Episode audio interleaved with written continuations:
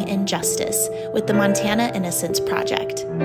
This podcast tells the real stories behind wrongful and unjust convictions and illuminates the complex issues responsible for making our criminal justice system unjust. Today, we are joined by Missoula Municipal Court Judge Jake Coolidge and criminal defense attorney and MTIP board member Carrie Gibadlo for a discussion about how the cash bail system impacts innocent people and what the reform process looks like.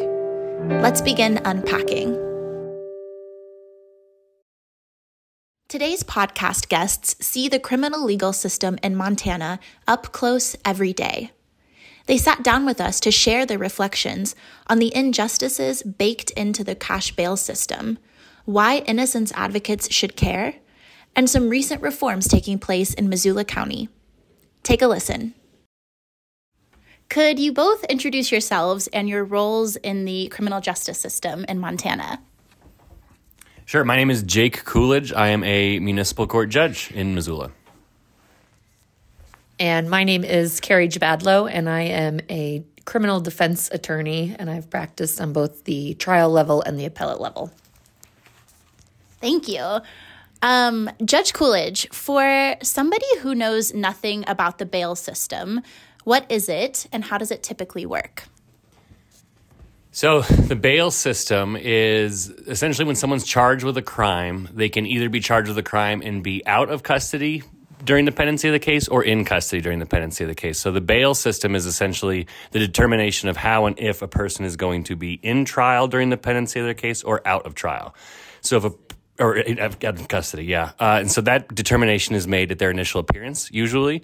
And so it's the amount of money set that it's supposed to ensure that they make all of their court hearings and don't commit new offenses during the pendency of the case. So a number of things go into that decision making, but essentially the judge sets bail at a specific amount and that amount can be posted or not posted. If it's posted, a person is out of custody during the pendency of a trial, or if that person is unable to post that amount, then they spend the pretrial time in custody. So that's essentially the bail system.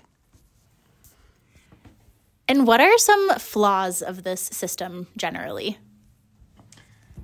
I would say the most apparent flaw of that system is it creates a bifurcated justice system based upon socioeconomic status. Essentially, people who have means to post bail are able to post higher amounts of bail, and people who do not have means to post bail cannot post bail, even if it's in relatively nominal amounts, including one, two, three hundred dollars. So it creates a system where people have more latitude and liberty pre conviction when they're presumed innocent if they can afford to post bail, whereas people from lower socioeconomic tiers can't afford to post that bail. So they'll disproportionately spend greater amount of times in custody pre trial than their higher socioeconomic system counterparts, even though they are both equally presumed innocent. And of course, that compounds itself because it disproportionately impacts community of colors, c- uh, communities of color, and other kind of disadvantaged communities. So it creates issues there obviously, in terms of equity and fairness. But I think as Carrie is about to talk to, it also creates impacts because it creates differential outcomes in their cases as they pend because pretrial custody has negative impacts on case outcomes. Yeah, Carrie, can you speak to how the bail system can be particularly particularly harmful to someone who is innocent and wants to maintain their innocence? Sure. So the first and most obvious concern about bail is that if someone can't post bail and they've been charged with a crime and they are sitting in jail um, and they are offered any type of agreement to plead to something and they would be released from custody, that is a very coercive uh, situation to be in. So it creates this juxtaposition where a person may be forced to decide do I want to be released from custody and admit to something that I potentially didn't do or the state can't prove? Um, or do I want to stay incarcerated and uh, and fight for to prove my innocence? So, and there's lots of reasons why, for example, bail may be set at a very high level, say someone's charged with, you know, a high level felony offense, but the state can't prove that And so they may be offered a proof to a lesser offense, right? And and that may be an element of of coercion, right? Their bail may be set exceptionally high and they know that they can get out on, on reduced charges, something along that. And there, there's an important distinction there among maybe misdemeanor and felony cases because oftentimes in a misdemeanor case, um, you know, you're not seeing long uh, custodial sentences, meaning someone's not going to be sentenced to jail. But if they don't show up for court, so bail is set, uh, it may be that they are more enticed to plead uh, right away because it's a misdemeanor level offense. They know their sentence won't include incarceration, and they know that they can be be released. It's probably less common uh, in the felony realm, but that's it's it still exists, and there's really no way of tracking it, and so that's that's also very difficult. The other aspect is that you know if someone has bail and can't post bail during the pendency of their case, it becomes more difficult to have conversations with their attorney. It becomes more difficult to investigate their case, to collect evidence on their own behalf, to talk to the investigators in that case, because they're constrained by visiting hours and what we can get into the jail uh, when visiting a client, all of those things. So it's a lot easier to collaborate if they're in the community.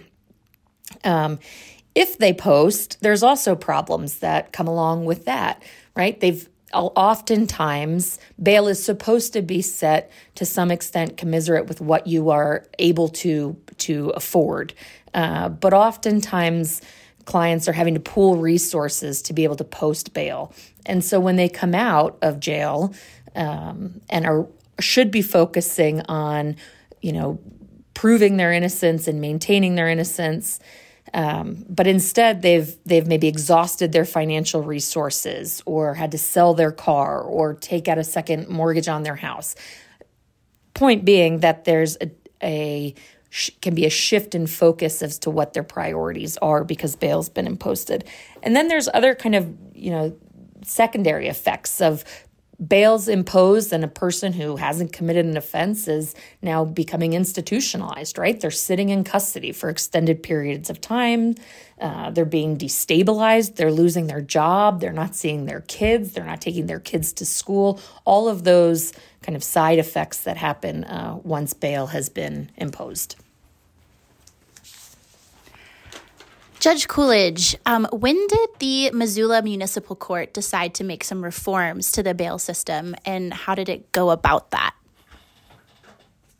Uh, yeah, so we, I mean, we're working within the confines of the same bail system, but what we are trying to do is r- reduce to the greatest extent possible pretrial incarceration on misdemeanors. And so that means we try and do everything within our power to not rely on pretrial incarceration. So we try not to set bail in any way, especially a large percentage of the defendants in Missoula Municipal Court are indigent, meaning that they're, uh, you know, of low socioeconomic tiers, generally about 125% of the poverty line or lower. So setting cash bail in any way, shape, or form results in pretrial incarceration. So again, we've tried to develop a pretrial support system that decreases failures to appear. As I said, bail is set to try and make sure people make their court dates and don't have new offenses during the pendency of the case.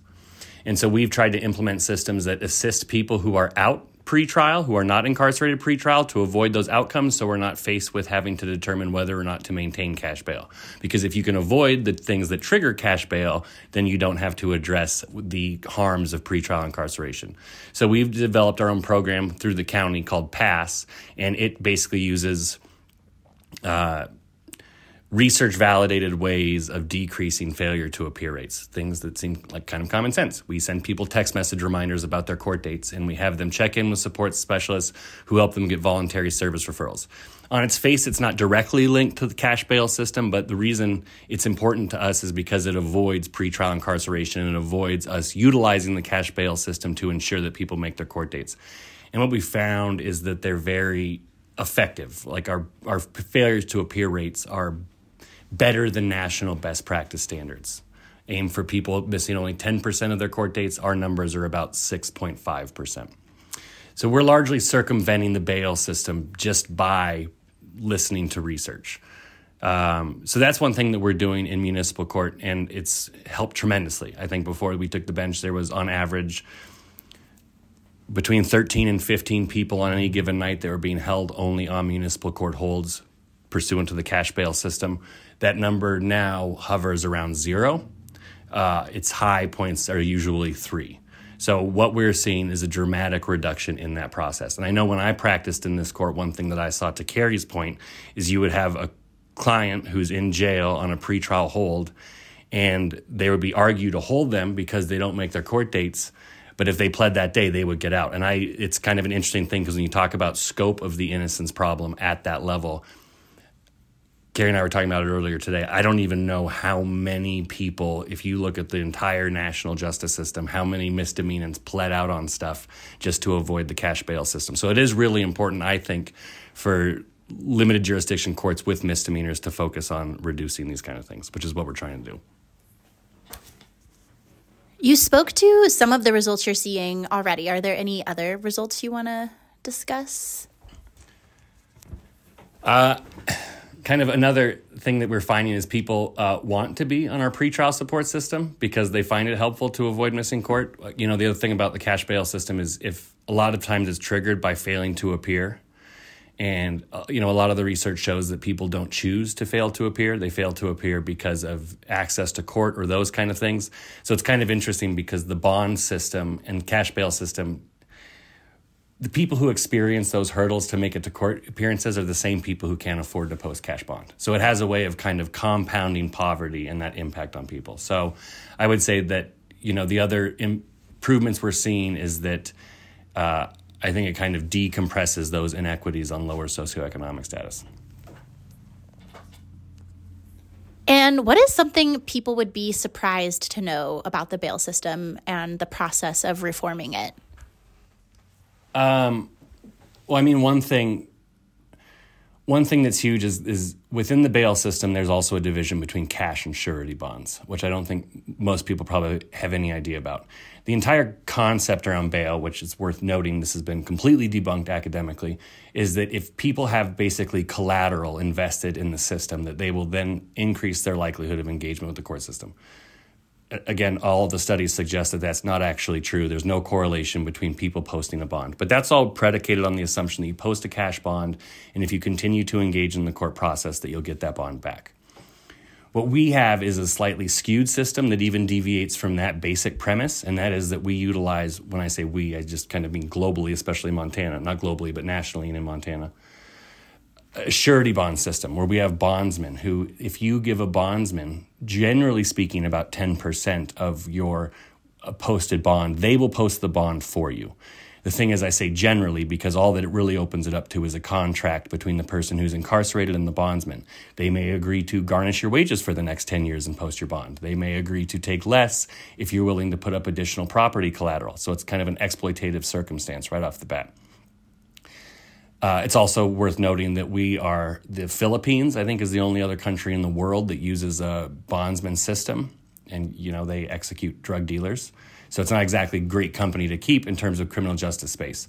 But so then the bondsman can post this bond, and if you haven't shown up for court, then the court authorizes, and Montana law, in fact, authorizes the bondsman to go get you. And so it's quite literally like the Wild West. Uh, with bounty hunters, and they're not really a regulated industry historically. There's a couple who have been charged for homicide in Butte about this. So even within this, is it's op- the cash bond system itself has opened the door for predatory private industry to inject itself, and it, in fact has. And I think the standard practice, for instance, in district court, is to set bond so high that you're assuming that everyone's going to be use a bondsman. So they may set fifty thousand dollars, knowing that what they're actually going to do is give a bondsman five thousand. So it's created this really predatory cottage industry. Uh, I mean, there's like TV shows that follow these people around, quite literally. Uh, it's crazy. Uh, so that's one thing I would say that most people really don't realize. I also think that generally most people don't realize that the jail's population is like 80% pretrial. So when we think about people who are in jail, I think a lot of people think of people who've been convicted of offenses, but because of the cash bail system, the reality is, is the vast majority of people who are incarcerated in county jails still have not ever even been convicted of a crime. Carrie, um, why should innocence advocates or just people who engage with, um, like follow our work and care about innocence issues, care about reforming the cash bail system? Well, I think it goes back to to what Judge Coolidge was just saying. I mean, it, it's a predatory system, the bail system in general, but it goes back to these predatory practices disproportionately impacting people that are already at a disadvantage in the criminal legal system. So, when you're talking about people that want to fight for their innocence, um, and people that have had bond post or bond imposed upon them, talking about you know, people need to be able to afford to post the bail, right? And if they can't afford to post the bail, they don't have a way to uh, collaborate with their attorneys, and there's a disproportional impact upon indigent clients for that, re- you know, in the bail system, right? So we need to be concerned about how those two things correlate. That already we have a criminal legal system that uh, marginalizes certain communities, and then uh, the risk for those people being convicted of crimes while innocent also also goes up. You know, it goes back to like equity and justice, right? So we we want what we care about, what bail stands for is this principle that we want people to show up to court. But as a preliminary matter, that doesn't, the empirical evidence doesn't actually establish that it works. So already we, the purpose for which we say we're using bail has been debunked, like like Jake already discussed. Um, but then it comes with disadvantages that have already been proven as well, right? We know that bail disproportionately impacts lower socioeconomic communities because they just don't have the money to post bond, right? Uh, and if they are able to collaborate their resources or pool their resources and hand them over to a bondsman, then they're further destabilized than other people who have additional resources, right? So it sends them into a whirlwind when trying to fight for the most important thing in their life, right? Their freedom. Um, you know the the the other thing that that Jake already discussed is why we should care about reform is because it is the driver of mass incarceration. Uh, that it's that it's driving not only mass incarceration post conviction, but but obviously it's driving it pre conviction uh, and. Um, and there's two elements of that, right? There's the when what most people maybe don't know about is that if a client can be released uh, prior to uh, their trial or prior to their conviction and sometimes when you're fighting for your innocence that process is not doesn't end at trial right as we as the innocence project knows very well that can take years and years post post conviction through the appellate or post conviction relief process but what what how that's related to bail is that folks that are released on bail and do well, right? So they go into the community while their sentence is pending, maybe they go to treatment or they just stay out of trouble. They oftentimes receive much lighter sentences or sent non custodial sentences, right? They don't go to prison like other people do. Um, but people who stay in jail prior to a conviction are oftentimes or at least more likely to be sentenced to a custodial sentence. So when we're talking about how bail reform uh, and innocence and how it's tied together, when someone's oftentimes taking years to be able to prove their innocence, um, and fight a wrongful conviction, the difference of being released pre trial may mean whether or not they're fighting that from incarceration or not from incarceration. And obviously, that's, that's huge on an individual level. Um, and lastly, I mean, I, I feel like I already said this, but just to reiterate, I think when we're talking about uh, a person who has been wrongfully accused of something, the system, they're already fighting an uphill battle, right? And the system works against these people. You know, most people that are charged are convicted, um, and and to to be wrongfully convicted of something, you're you're facing an uphill battle. The prosecution has the the police working on their behalf. The system is kind of f- focused on on making sure that they're convicted of something. Um, so, all of these additional hurdles to be able to collaborate with their attorney, to be able to, you know, be of sound mind, to be with their, their loved ones at night through this process, all of that stuff matters to the strength of their case. Um, and that's huge. That's the difference between winning and losing sometimes. Even just the logistics of going to trial with somebody who's incarcerated make the day of trial more difficult, right? What you're talking about having to transfer somebody over from the jail, get them in clothes they've probably never tried on before, get them looking suitable to come even though they've just had a horrible night in their cell with their with their roommate or not been able to eat. You know, we're talking about people's livelihoods or or their their life, their liberty. All of these details matter. And so uh, bail is really the first step that begins to work against people that have been wrongfully accused of a crime, I would say. Mm-hmm. Yeah, and this, that makes me, it's interesting. I thought of a couple things while Carrie was talking, uh, thinking about how this impacts people who are innocent. The, the, the fascinating thing about the pretrial space is categorically that's everybody, you know, by as far as like a presumption of innocence. So we are talking about like an innocent population from by legal terms. Um, and so it really does, I completely agree, impact them in all those ways. And it's interesting because we have other ways to do it, right? We don't need to rely on the challenge with bail is it's an arbitrary judicial decision. That's also the other thing that's floating around. Is it's when bail arguments are made, there's very limited information from the judge. So to Carrie's point, this is a huge uh, kind of like folk or entry point to this entire process where impact where outcomes are impacted immediately and how it's often decided is by a decision maker, a judge, arbitrarily setting a monetary amount on that. It, just doesn't work, and it's we have there's risk assessment instruments. I mean, there are other more sophisticated ways that we can figure out if people can be released safely pre-trial, and the system kind of as a whole doesn't use them and uses kind of archaic methods to figure it out that has such immediate and obvious impacts based solely on someone's socioeconomic status. Yeah, and to that point, I think it's important to mention that when bond is set, you know, it's often a day or two days after someone has been charged with a crime. So it can happen before an attorney has been appointed. It's oftentimes, it's almost always before an attorney has really had any time to review the evidence in the case. And oftentimes, you know, you've had very brief conversations with your client. Um, and you're very limited at what you can say. You're not wanting to go into the facts of the allegations, nor do you have the ability to or the uh, or the resources to. And so, bail is often what bail actually looks like is the state saying all of these horrendous things occurred.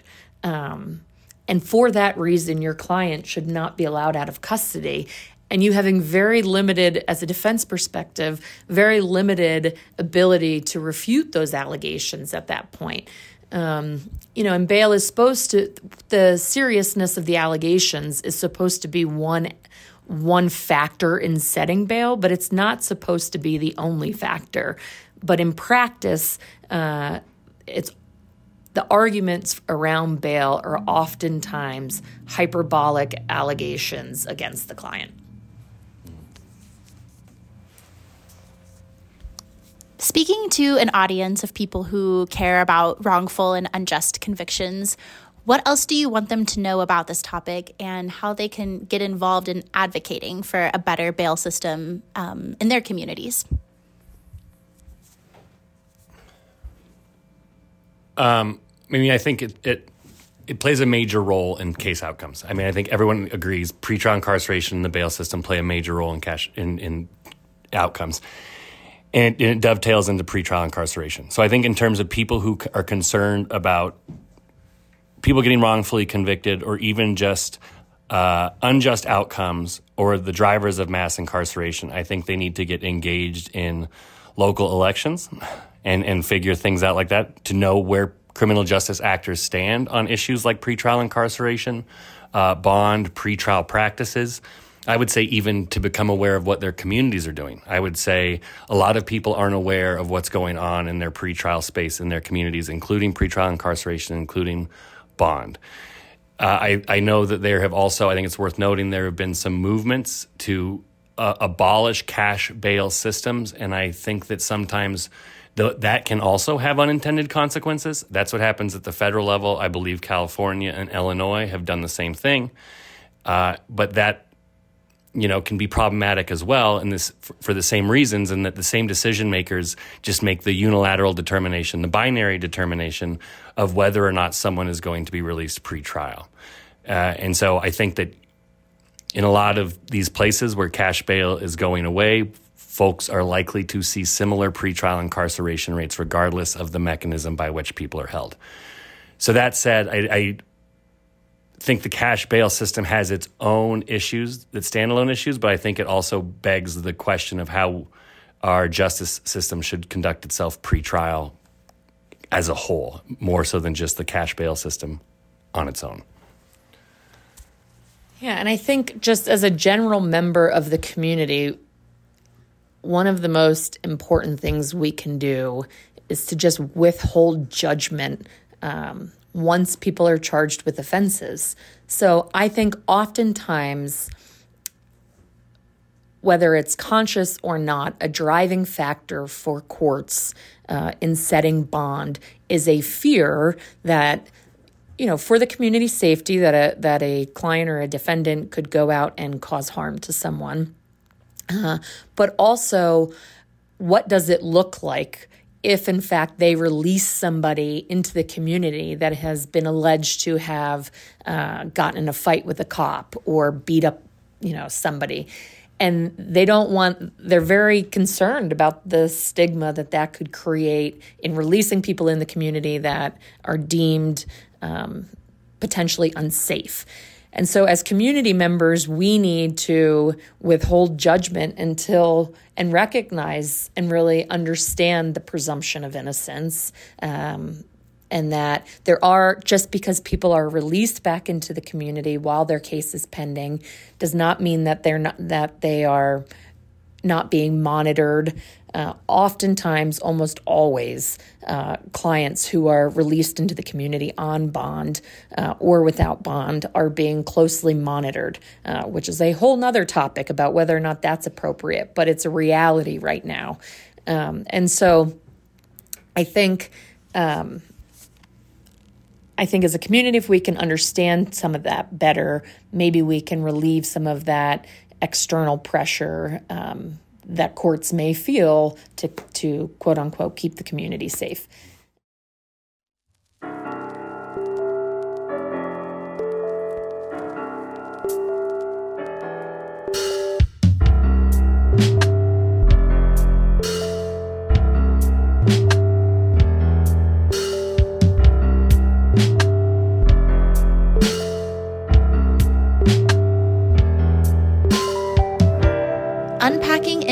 Justice is a Montana Innocence Project podcast. The artwork was created by Rob Truax, and the music was composed by Corey Fay. To learn more about the Montana Innocence Project, visit our website, mtinnocenceproject.org, or follow us on social media at Big Sky Innocence. To submit a case, visit our website and click on the Request Legal Assistance tab. Thank you for unpacking injustice with the Montana Innocence Project.